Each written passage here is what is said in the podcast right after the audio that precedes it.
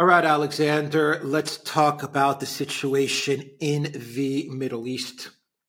Uh, we have Blinken heading to the Middle East. I believe this is his fourth trip in two months, something like that. And according to various reports, Blinken is going to the Middle East to try to, to prevent a wider war. This is according to the Associated Press and Reuters. That's, that's what they're reporting. And uh, we also have various reports. Um, I read something out of Politico the other day, which said that the Biden White House is preparing for a wider war in the Middle East. And they mentioned an attack on Yemen. They mentioned protecting their bases in Syria and Iraq, a base in Syria, which is an illegal occupation of Syria, but they, they said that. And uh, Politico also said that, of course, the, the, the main target, if a wider war breaks out, that they're discussing in the Biden White House is Iran and the potential uh, conflict with Hezbollah and Iran. And Politico does say it towards the bottom of the article that the, the Biden White House is discussing the, the wider war scenario um, and the implications it'll have on, on Biden's reelection in 2024. So they're very concerned about the effects that this may have on uh, on the 2024 campaign. So uh, that is the situation um, with the Middle East, and uh, of course we still have the the ongoing uh, war in uh, in Gaza, which doesn't doesn't appear to be uh, easing up either. So.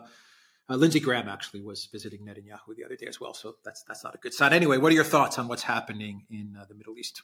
Well, I, I think what is playing out is exactly the kind of problem that we identified right at the start of the Gaza crisis. The United States, not this correct that, the Biden administration, the president himself, came to Jerusalem, as I think we all remember, embraced Netanyahu, gave Netanyahu, in effect, a blank check, and did so publicly. And he as a result, committed the United States to supporting an Israeli operation in Gaza, which could only succeed politically if it was carried out fast. It has not been carried out fast. The Israelis, to all appearances, are becoming bogged down in Gaza, as many, many people said they would. And the result is that the general sentiment and mood in the Middle East is deteriorating. So the United States committed itself in October to an unsustainable policy. It is seeing its entire position in the Middle East deteriorate. It's facing a succession of defeats in the Security Council and in the General Assembly at the United Nations. Um, we had an interview, Glenn Diesen and I, which we published on the Duran, um, with the Russian deputy ambassador to the um, Security Council, Dmitry Polyansky, and he described how in the latest session in the Security Council, 10 states supported a Russian amendment to a draft resolution backing a ceasefire, forcing the United States to exercise a veto against a Russian backed resolution. Polyansky made the point that just a few months ago, that scenario would have been impossible. So, the United States also finds itself having committed huge forces to the Middle East. It's got a, now a large part of its fleet patrolling the Red Sea, trying to protect commercial shipping from the Houthis. The commercial shipping is not apparently particularly encouraged by this protection, which isn't hugely effective. Um, the cost of this operation in the Red Sea is mounting all the time. And of course, we have these military attacks on these American bases and all of this going on. So the result is an unsustainable policy.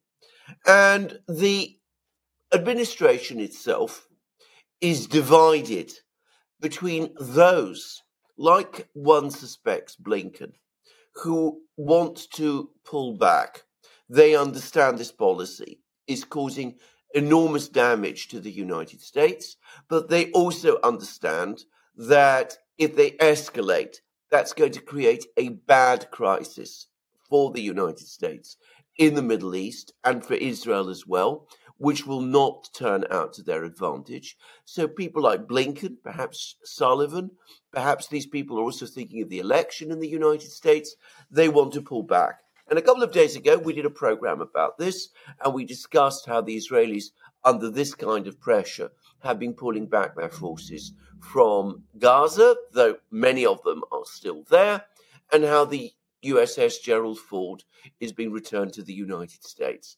And then, inevitably, and we also talked about how this might happen in that very same program, we see the pushback.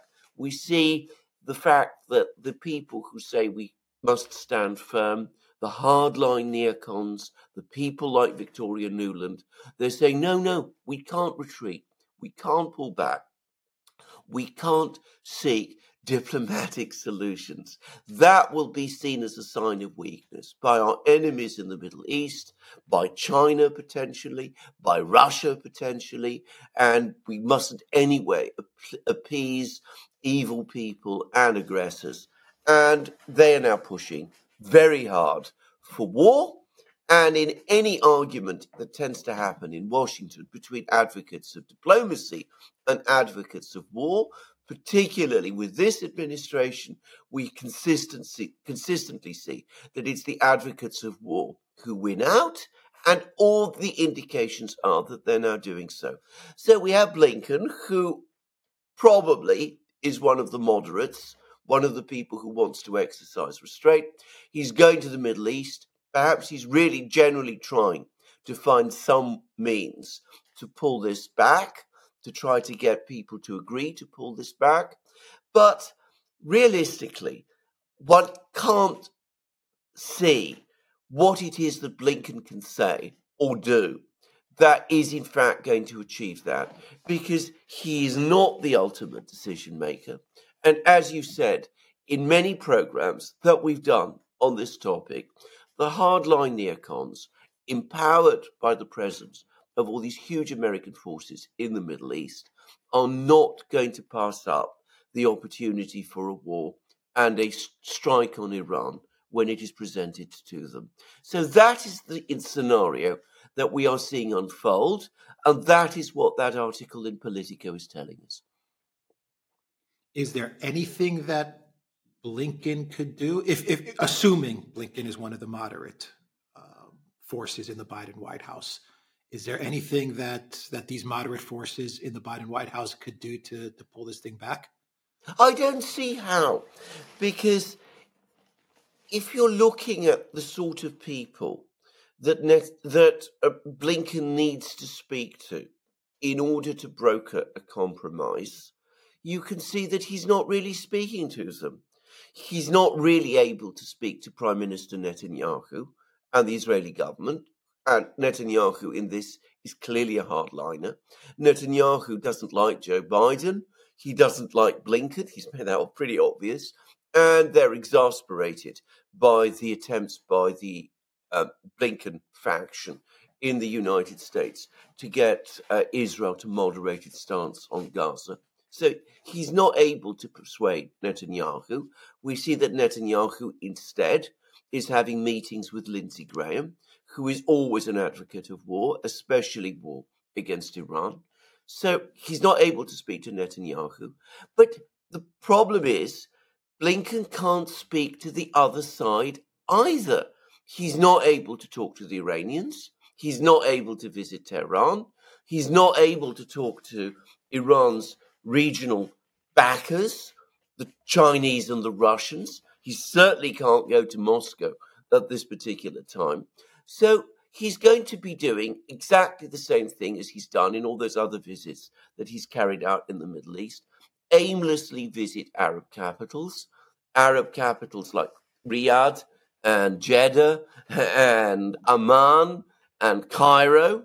He's going to find the Arab leaders there, frankly, frustrated and exasperated with him because the United States has not been facilitating diplomacy, which is the only real way to end this crisis. So I don't really see what Blinken could do. The one thing that might avert this slide to a bigger war is for the United States to agree to a ceasefire in Gaza. And that's the one thing the United States says it will not do. Um, okay, so let's take it from the other side of things. Let's say the reporting for Politico is accurate. And I have to mention their sources are anonymous, but they say they have their sources within the, the Biden White House, multiple sources within the Biden White House that are saying that uh, that the Biden White House is indeed preparing for a wider war in the Middle East. Uh, the scenario that they paint is an attack on Yemen first, and then things kind of escalate from there. Syria, Iraq, eventually Hezbollah, Iran.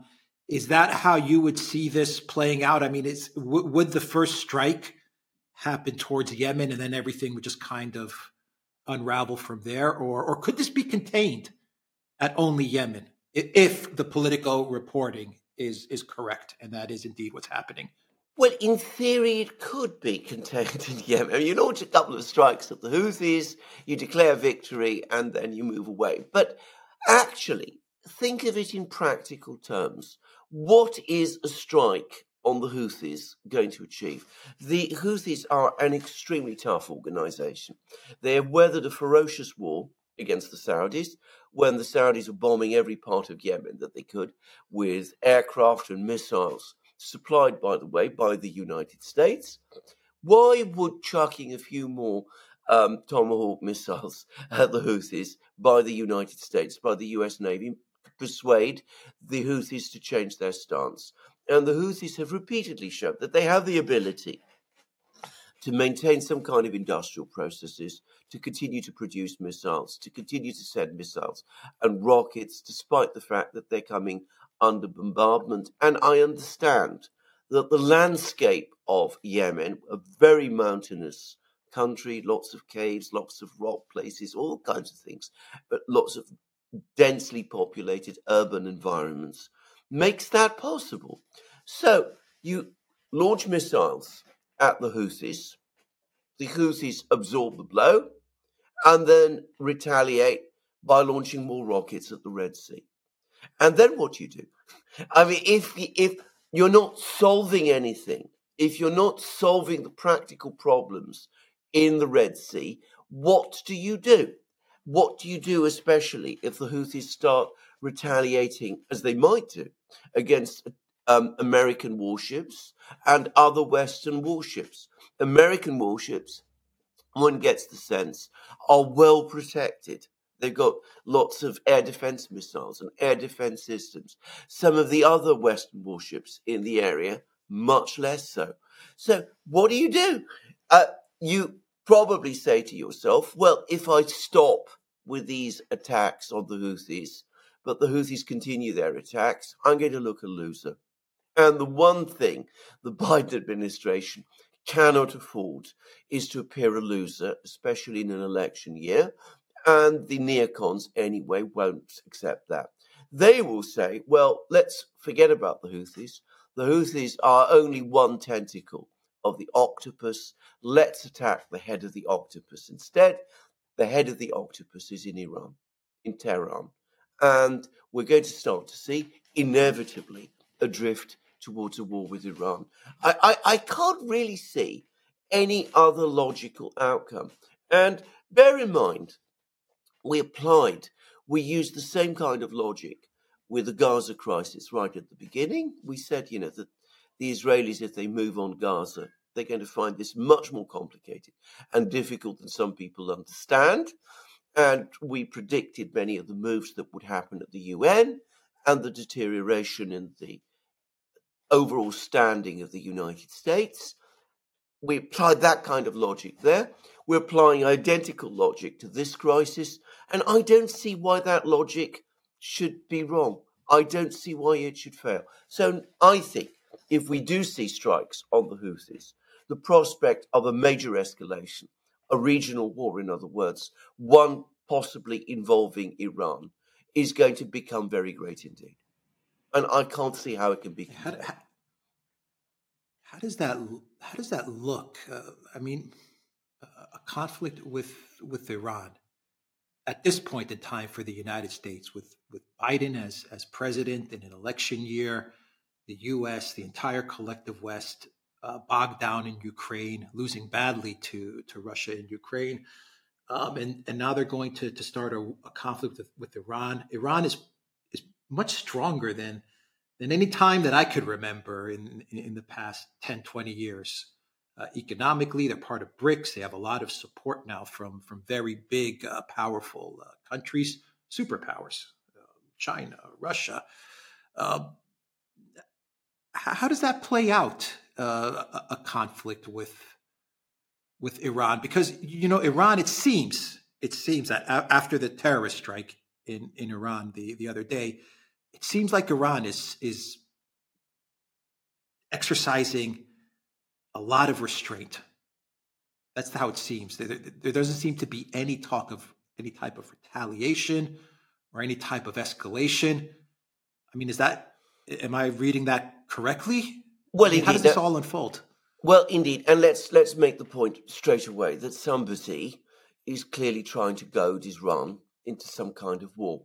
So, I mean, you know, we're talking about containing the crisis with the Houthis, we, you know, with a strike on the Houthis and saying, you know, we don't actually, um, uh, how it can be, how, how that will almost certainly lead to a pattern of US escalation. But of course, there are some people who are trying to short circuit that problem and to put the Iranians in a weak, weaker diplomatic position by provoking them into starting the conflict themselves. And we've seen a multiple series of attempts to do that over the last couple of days. Note all of this starting the moment we saw that pullback from Gaza and the report about the Gerald Ford being returned to the United States. So, firstly, we had the attack, the murder of Musavi, who is this Iranian official of the is, um, you know Islamic Revolutionary Guard Corps of Iran. Then we had the assassination of a Hamas official in Beirut. Now, Beirut is a city largely, as I understand it, controlled by Hezbollah. Hezbollah um, is allied to Iran. To me, that looks like a, um, a blow against Hezbollah and ultimately against Iran itself. And then, of course, we have this massive bomb attack uh, near the tomb of Soleimani, the general who, of course, the United States assassinated. And of course, that has now been attributed to ISIS, and ISIS has come forward and made that claim. But we also know that ISIS is a complex and interesting organization with a checkered past, which has a habit of appearing at odd and interesting moments in the Middle East. And I'm not going to say more than that because people understand why. So, somebody's trying to goad Iran into a reaction. And Iran is not letting itself be goaded. They are acting again, contrary to what many people, I think, expected, with a great deal of discipline. And it is entirely understandable why they would, because by acting in a disciplined way, they strengthen their position. And coming back to what you said, you're absolutely correct. Iran is now in a stronger position than it has ever been in ever since the um, Islamic Revolution of 1979. It's now a full member of the BRICS. It's got a free trade treaty with the Eurasian Economic Union. It's negotiated a major arms deal with the Russians. It's going to be supplied with Sukhoi 35 fighter jets, Yak 130 ground attack aircraft, other equipment that we probably don't know about. Its economy is booming. It's registering a 7% growth rate. Now, this has not yet translated into a dramatic improvement in living standards because this growth has only very recently started. But all the indications are that the growth is going to continue and that the economic situation in Iran is going to change very soon. Iran also has good relations with India, good relations with Turkey, good relations with Pakistan, and it's achieved a diplomatic revolution with uh, uh, uh, in resolving its long-standing problems with Saudi Arabia. So, given that all of this has happened to Iran over the last year, that the Iranians have achieved this tremendous improvement in their position, why should they put all that at risk by taking the gamble of a war against Israel and the United States? And they're not doing so. They are telling their allies, look, you can rely on us, our friends, our, their partners, their BRICS partners, you can rely on us. We are acting with the maximum degree of restraint. We are not encouraging these attacks by the Houthis or by the people in Iraq and Syria. That's what they're saying. These are not our proxies, they're our allies. You can believe it that or not, but that's what they're saying. They're telling Hezbollah, don't strike at Israel. That's not what we want you to do, not in a big way. They are exercising restraint, and that makes them, puts them in a stronger diplomatic position. It means that if an attack does come on Iran, Iran will not be seen as the aggressor. It will be seen as the victim, and that will shore up its alliances even further and put it in a stronger position as the crisis unfolds. So, um, this is the worst time to attack Iran. I mean, it's never been a good time to attack Iran, but this is a particularly bad time to attack Iran. And of course, as um, the Iranians themselves like to point out, their military anyway has been developing quite significantly over the last couple of years, and they're in a better position to resist attacks than they have been in the past. Now, I'm not a military person, I'm an expert on military technologies. I don't know how advanced Iran's weapon systems truly are. We'll have to wait and see. But that it is a powerful country, that is indisputable. Okay, let's uh, go back to, to Israel and Gaza. Um, one thing that could that could bring everything to to an end, to a stop, all of this escalation is is a stop in, in the conflict in Israel and in Gaza, a ceasefire of some sort. Uh, we're not going to get that from uh, the Netanyahu administration. We're not going to get that from the United States. What do you make of uh, of the recent moves by the United Nations? Is it making any headway in trying to get um, a ceasefire in Israel and in Gaza? And what about South Africa's uh, suit to the uh, ICJ, to the International yeah. Court of Justice? Is that is that for real? Does, does that have merit? Can that can that bring a, a ceasefire to this to this uh, war? It, would Israel be obliged to uh, to follow uh, a decision from the ICJ? Right, the first thing, decision from the ICJ. Right, the, the, the first thing to say is that I think it is absolutely for real but that it will probably play out over a very, very long time. And, you know, we're talking about probably years of litigation. Um, I can't see the ICJ ordering an injunction, for example, to restrain Israel at this time. Um, and of course, Israel itself will deny or try to deny that the ICJ has um, jurisdiction. But it is a ticking bomb because if the ICJ makes this decision, it's important to stress we're talking about the International Court of Justice. We're not talking here about the International Criminal Court. That has to all intents and purposes, by the way, discredited itself. I mean, it accepts that it does have jurisdiction because Palestine is uh, within, um, has ratified the Rome Statute, and Palestine ex- extends to Gaza, but it is incapable, apparently, of making any sort of decision. And um, I think most countries around the world outside the collective West have washed their hands on it of it. The International Court of Justice is a different matter entirely.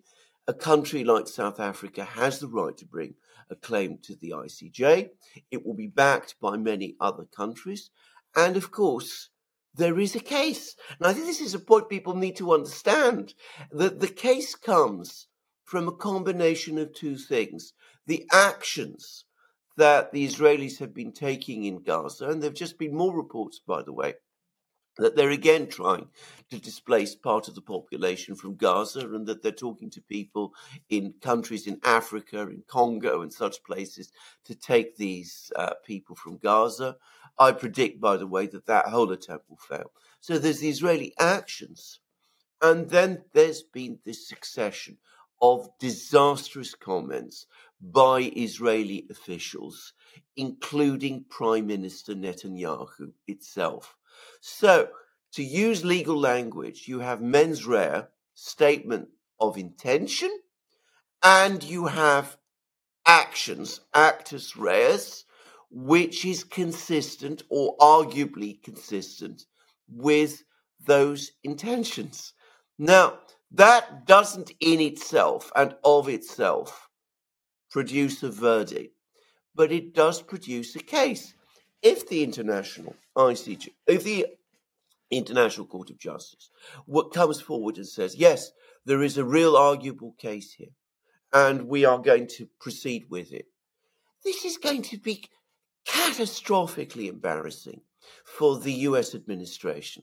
And it is going to be even more embarrassing for many of the US's allies in Europe, countries like Britain, but perhaps especially Germany, which has been taking a very, very strong position in support of Israel in this thing. If the Germans see Israel facing these kind of legal suits in courts like the International Court of Justice, that will be, well, a nightmare for them politically in Germany itself and in the rest of Europe. So, yes, this is important. And what happens in the United Nations is also important because what we see is that with every move in the United Nations, exactly as we predicted, we see that the support for the United States is gradually dwindling away and the global community is slowly not so slowly, by the way. I mean, remember, this is, we're now in, in January, and this whole crisis only began in October, which in diplomatic time and UN diplomatic time is no time at all. What we see is every single resolution proposed to the UN is now becoming stronger it's becoming supported by more and more states. The UN Secretariat is increasingly supporting these resolutions, is becoming outspoken in support of these resolutions. The last vote in the General Assembly saw 153 states vote to support a ceasefire resolution, up from 121 in November. And all the indications are that the pressures are growing. And we see that in the Security Council as well, the pressure is increasing.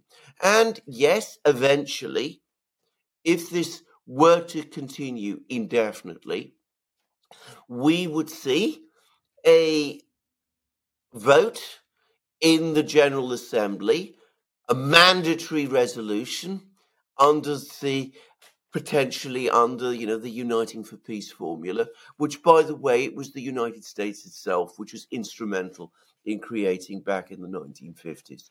And at that point, that would be an equally huge political disaster for the United States, just as a decision by the uh, ICC, ICJ rather, to take on a case would be a political disaster, especially for the Europeans.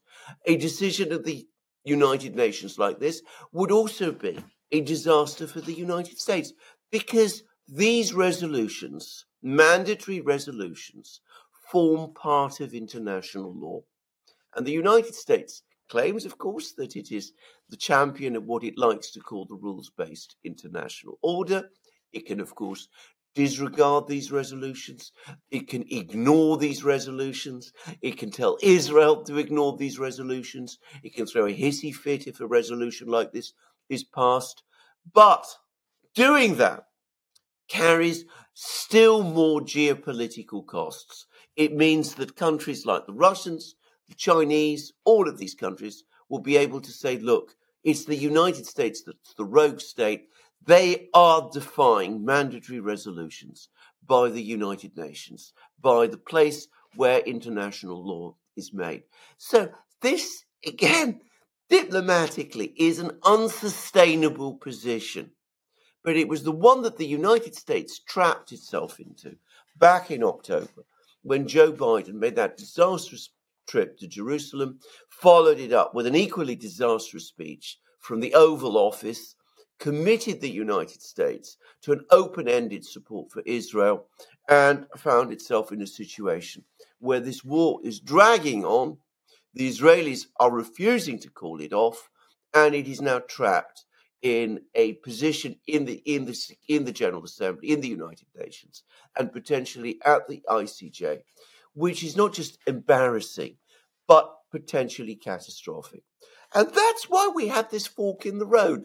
That's why people like Blinken and Sullivan, who are looking at all of this, are saying, let's pull back, let's bring back the Ford, let's get the um, Israelis out of Gaza, even if we can't get a ceasefire. And that's also why the others are saying we have to act fast before we get decisions from the ICJ and before we get decisions from the, from the UN. We've got to act fast. We've got to act now. This is the moment when we must launch our strike. The Houthis are doing all of these things. We are seeing the situation deteriorate. This is the point where we must assert our strength, show that we are strong, take the action that we should have taken all those months ago, launch attacks on the Houthis, launch attacks on Hezbollah, and strike at Iran. Yeah, the fork in the road. Yeah, unfortunately, we we know over uh, over many situations similar to this one, which side usually wins out. Mm. It, this is this is exactly correct.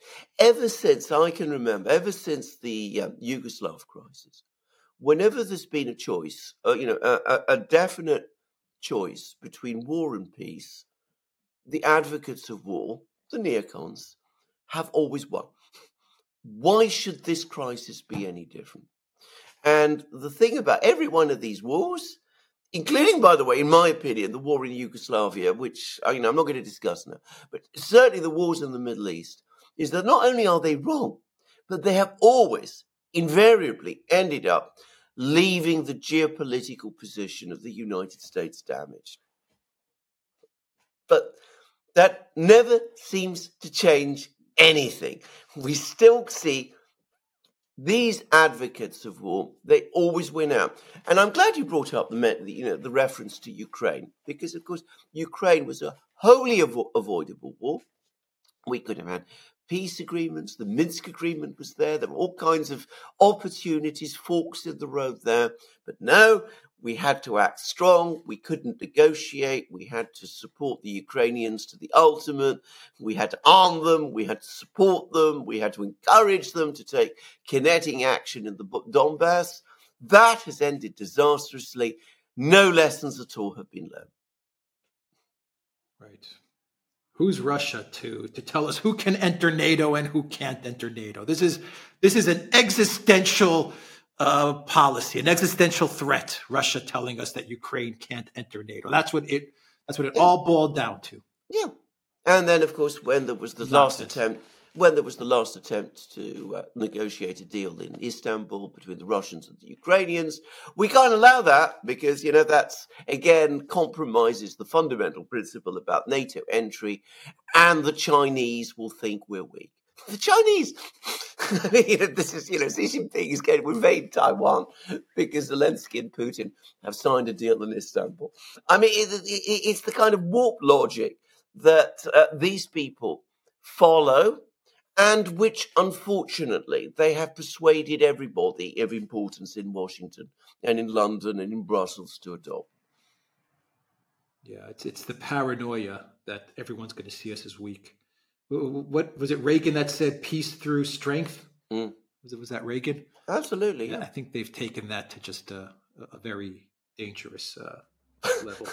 well, of course, he meant very destructive it, level. Very yeah. destructive level. But of course, he meant it in a completely different way because his actual objective was peace. I mean, that's the other thing. Of course, mm-hmm. I mean, they mm-hmm. always they always cite Reagan but it was Reagan who did, did the big deals with the Soviets. I mean, you know, he's he was prepared to put all the evil empire rhetoric that he had himself engaged to one side and meet with Gorbachev, and they did all those deals, and he negotiated an end to the Cold War. And I'm not going to get into the detail of all of that, but you know, we've had programs again with Jack Matlock and Chas Freeman and others who were involved, and all sorts of people who've discussed all of this, and we know how it was done. They pretend to follow Reagan's example and in fact, they do the opposite. Yeah, good point. All right, we will end it there. The Duran.locals.com. We are on Rumble, Odysee, BitChute, Telegram, Rokfin, and Twitter X. And go to the Duran shop. 20% off. Use the code the Duran 20. Take care.